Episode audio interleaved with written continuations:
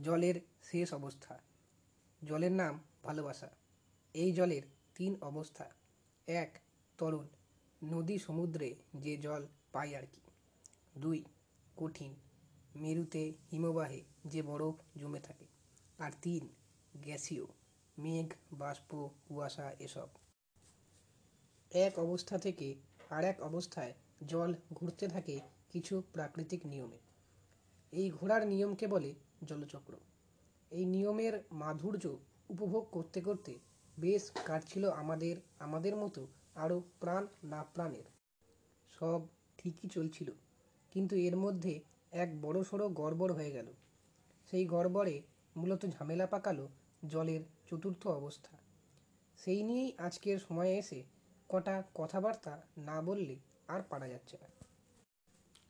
মূল তিন অবস্থার সব রকম জলই ঘাটে গেছে। এক এক করে কথা শুরু করা যাক। প্রথমে বলি সাদামাটা তরল জলের কথা। তরল জল প্রবাহী। এর প্রবাহেই এর বেঁচে থাকা। কিন্তু বড় বাঁধ নদী সংযুক্তিকরণের মতো মাথা খারাপের প্রকল্প প্রবাহকে কেটে ফেলেছে। এর সাথে আছে প্রবাহ পথে জলে এসে পড়া অজস্র প্লাস্টিক, কেমিক্যাল আবর্জনা। ফারাক্কায় ব্যারেজ হওয়ার পর থেকে বাংলাদেশে ছশো নদী মরে গেছে।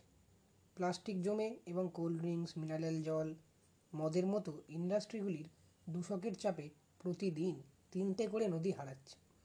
আর যে বিপুলা সমুদ্র, তার সবচেয়ে গভীর মারিয়ানার খাতে কবচী প্রাণীদের দেহের ভিতর কাচের টুকরো মিলছে। এই তরলের অবস্থাখানা বুঝুন তবে।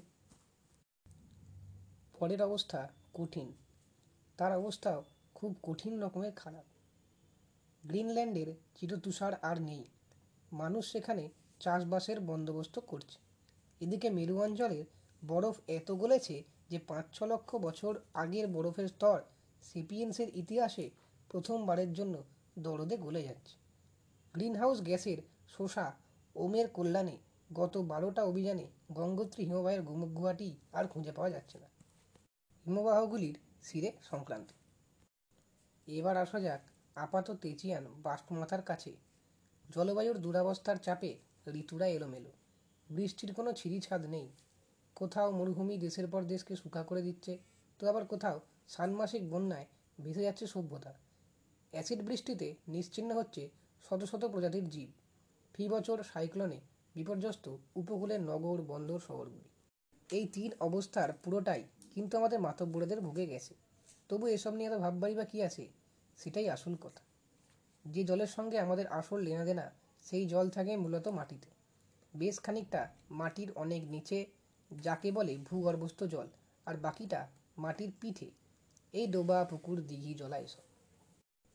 ঝামেলাটা হয়েছে কি, মাটির তলার জল শুকিয়ে গেছে, আর পুকুর ডোবাগুলো বুঝিয়ে ফ্ল্যাট বিল্ডিং দাঁড়িয়েছে। দেখুন, এই কথাটা শুনতে কিন্তু তেমন ঘোরালো লাগছে না। আমাদের মনেও এই মাথা খারাপে প্ল্যানগুলো কেমন বৈধতা পেয়ে গেছে। উপর উপর শুনলে গায়েই লাগে না, তাই একটু ভেঙে বলা দরকার। এক, কংক্রিটের ঢালাই, পিচ রাস্তা। দিনরাত পিচ রাস্তা আর কংক্রিটের দাওয়া দেখতে দেখতে আমাদের সয়ে গেছে। হালে এটাই পরিচ্ছন্নতা।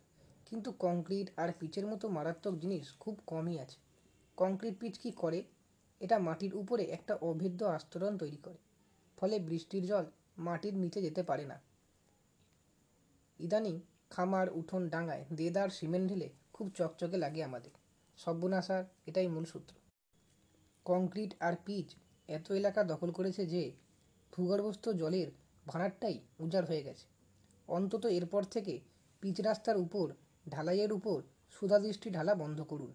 এগুলো মারাত্মক বিশ্রী ও ক্ষতিকর পাগলামি ছাড়া আর কিছুই নয়। দুই জলা বুঝিয়ে ফ্ল্যাট। গত দশক থেকে মানুষের ইতিহাসে প্রথমবারের জন্য শহরে বসবাসকারী মোট মানুষের সংখ্যা শহরের বাইরে থাকা মোট মানুষের চেয়ে বেশি হয়ে পড়েছে। এটা হয়েছে ব্যাপক নগরায়নের ফলে।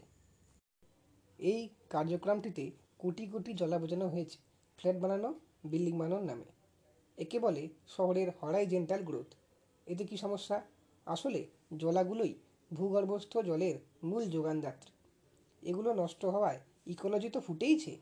বড় বড় শহরগুলো জুড়ে তৈরি হচ্ছে তীব্র জলসংকট।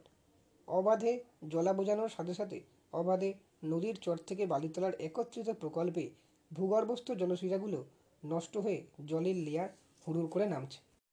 তিন, ভাড়ার দখলের লড়াই। জলের ক্ষেত্রে সংকটের অবশ্যম্ভাবী ফলাফল হয়েছে সংঘাত।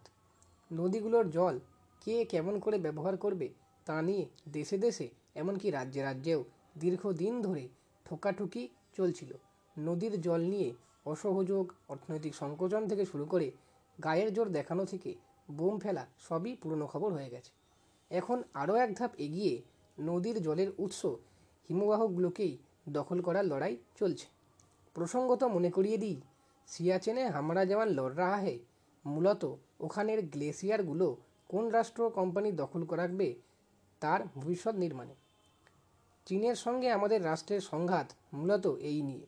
নেপাল তার ক্ষুদে শরীর নিয়েও আমাদের ওপর চেঁচাতে পারে, কারণ আমাদের দেশে প্রবাহিত বেশ কয়েকটা বড় নদীকে নেপাল পেরিয়ে ভারতে ঢুকতে হয়।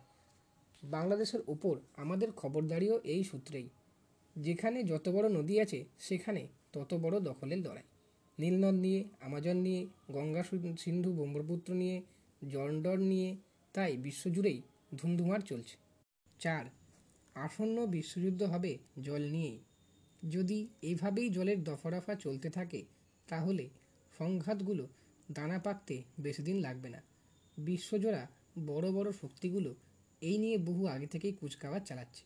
তবে এমন ভেবে লাভ নেই যে ভারত সিয়াচেনের পূর্ণ কর্তৃত্ব লাভ করা মানে তাতে ভারতের সাধারণ মানুষের ভবিষ্যৎ জল ভরা হবে।